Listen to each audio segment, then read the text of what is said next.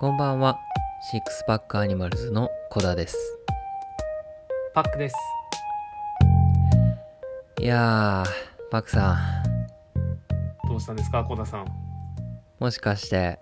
すでに、買っちゃいました？いや、何の話ですか？いや、買っちゃいましたが、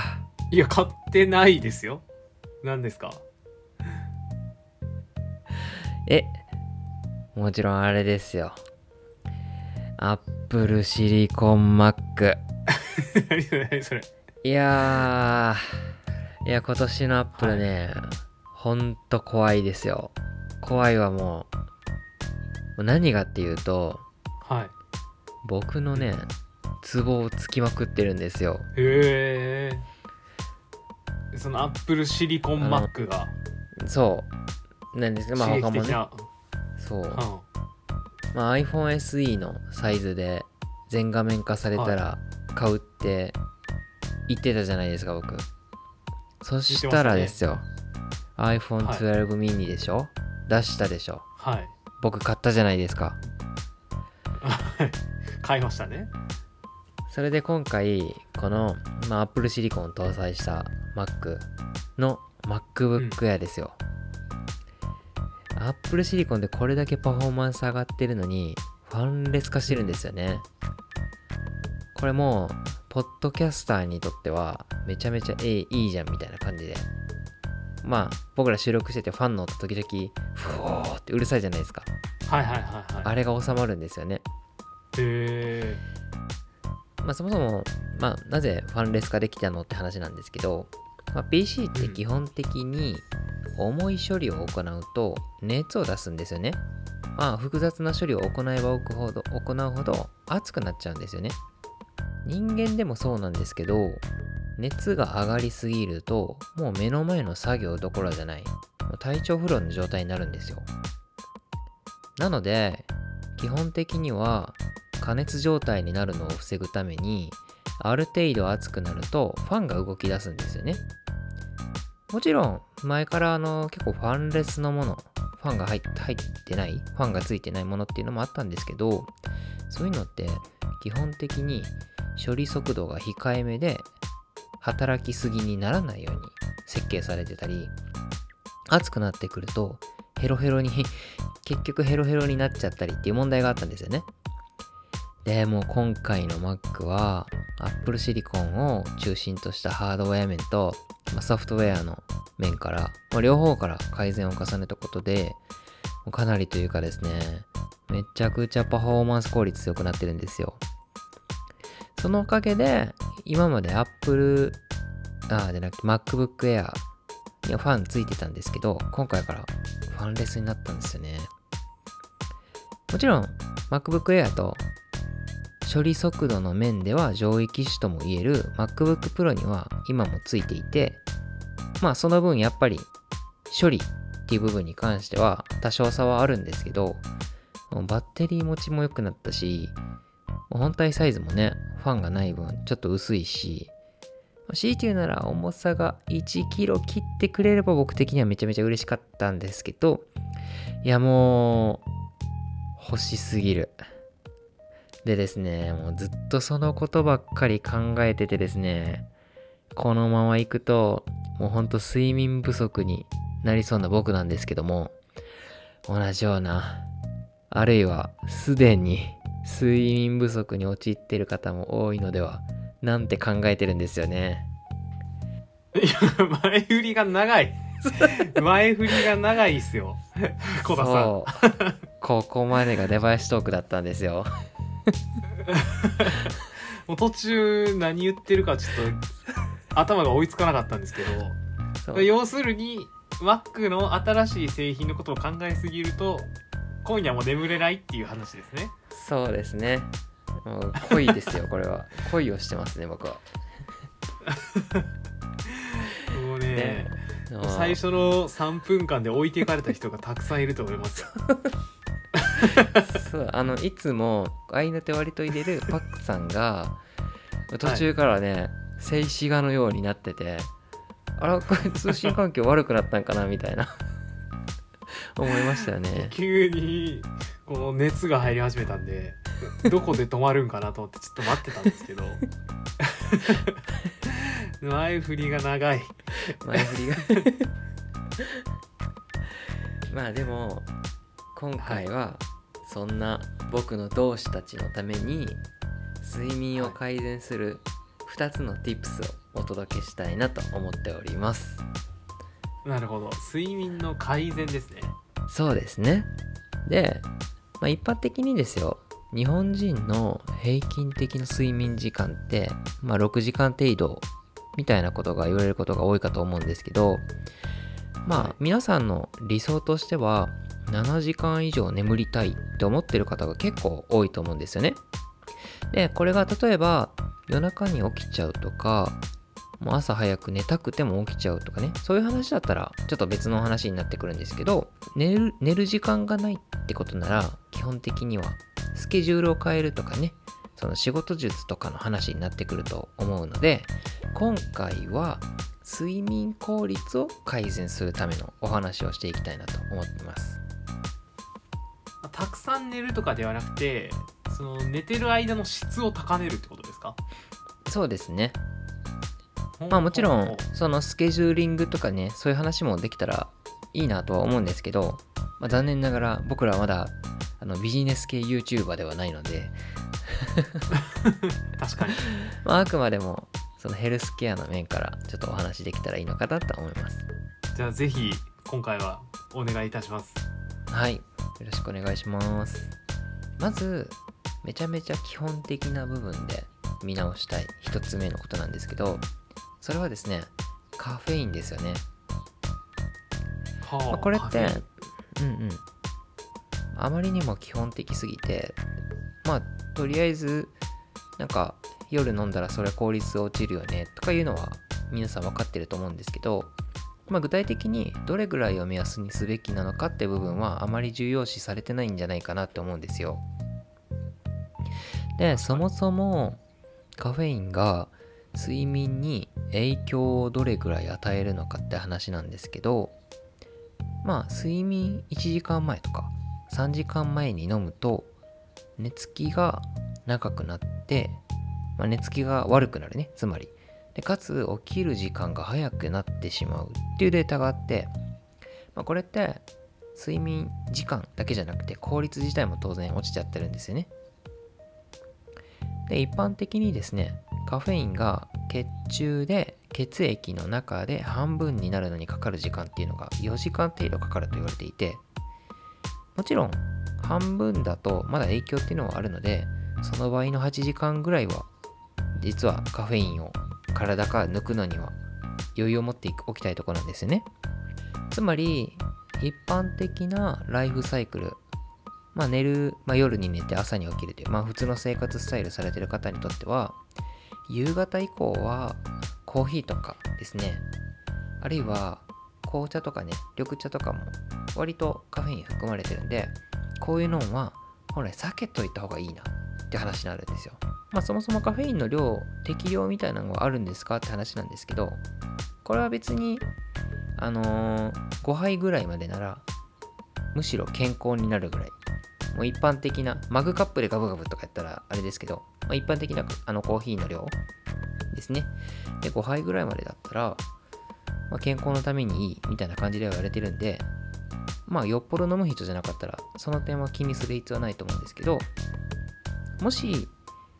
まあ、結構ガブガブ飲む人でどうしても夜もコーヒーを飲みたいみたいなね方がいた場合これどうしたらいいかっていうとその場合はデカフェですよね。デカフェのコーヒーなんかがおすすめです。デカフェコーヒーですね。結構あれって、まあ、僕も調べてみたんですけどあれって結構いろんな製法があるんですよね。そうですね。一つはあのーなんていうんですか？豆を品種改良していってよりカフェインの少ない品種を作り上げていく。まあカフェイン濃度が薄くなっていくように作るみたいなのもあるしあとはあのーこれ僕ら的には結構驚僕的には結構驚きだったんですけどあのー豆をですね有機溶媒に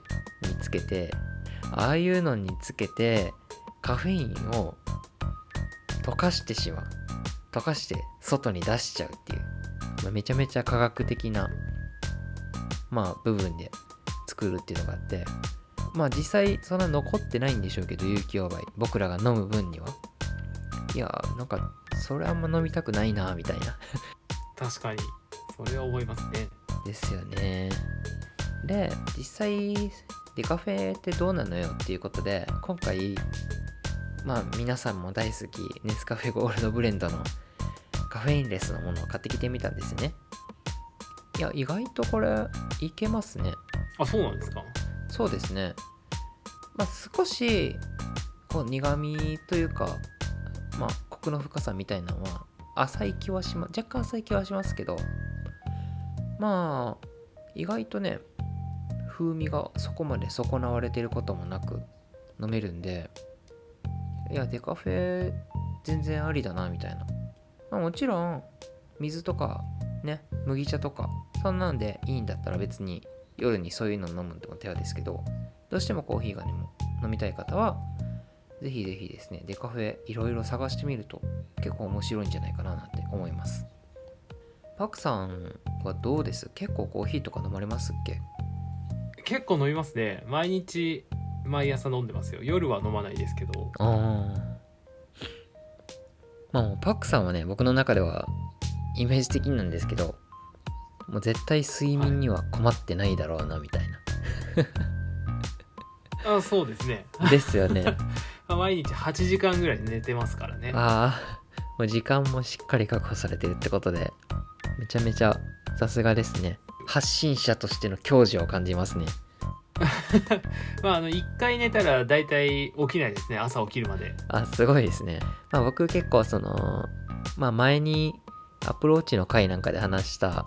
あの睡眠測定のアプリとかね。あるいはあのスマートウォッチで測ってたりするんですけどまあやっぱねもうね明らかになんか夜中にピピってこう自分では意識してないけど目覚めてるんですよね。マジかマジかと。もう如実に効果が。実体験としてあるわけですね。そうなんですよね。如実に効果が出てたんで、まあ、これは本当に、まあ、皆さん分かってるとは思うんですけどあの実際本当にやったら変わってくるんでぜひぜひもう今日から取り入れてみてください。ちょっと思うんですけど、はい。デカフェのコーヒーってあるじゃあないはいはいはい。ゆあのおすすめって言ってるじゃないですかそうです今でもそもそもコーヒー飲む目的が、まあ、私の場合はなんですけど、はい。カフェインを摂取したくて飲んでるんですよ。ああまあそうですね。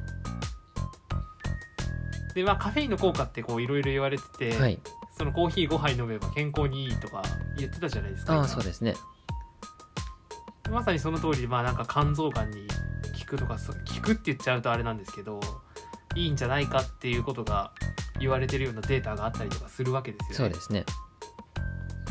であとは覚醒作用って言って頭がこうシャキシャキッとするような血流量を高めてはい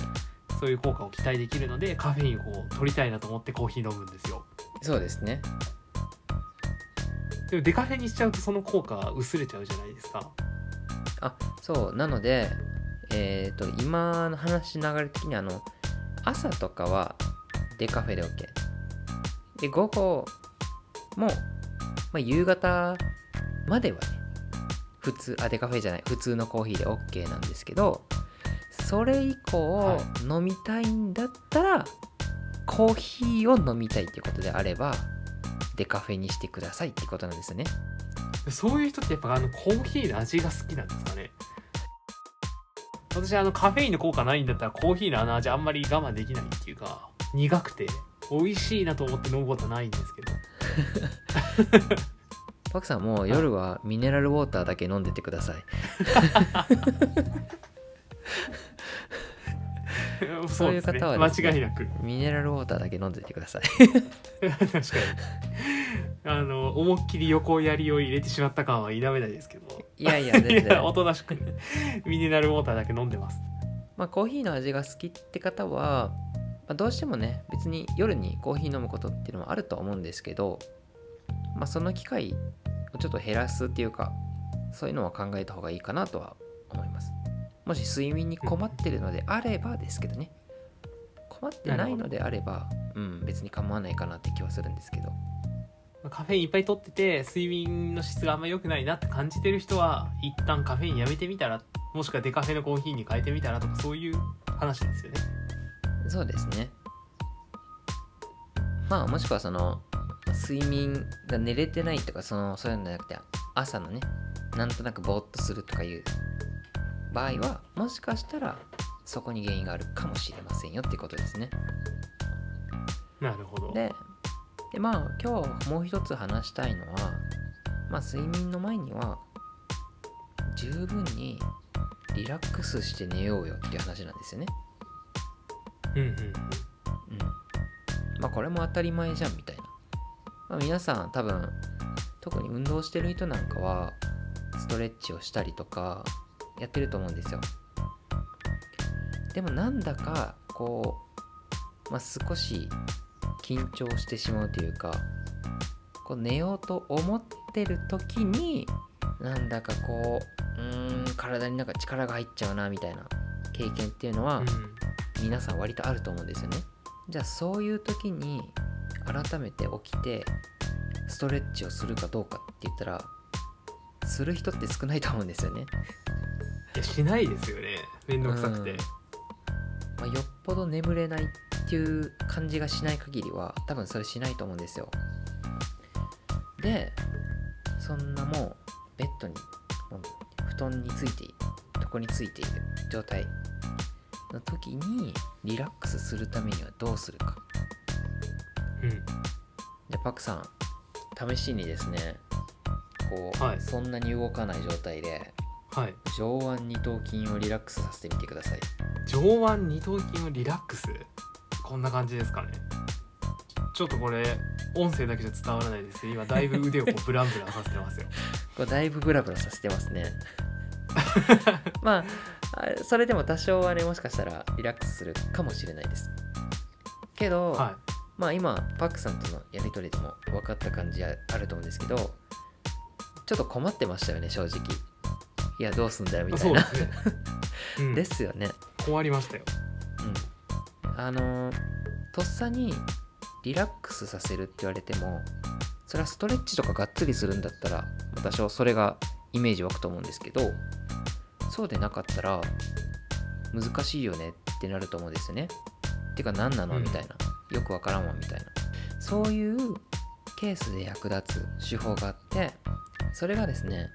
PMR って呼ばれるものですよ。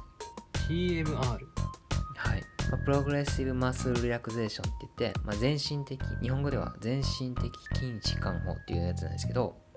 これはですね、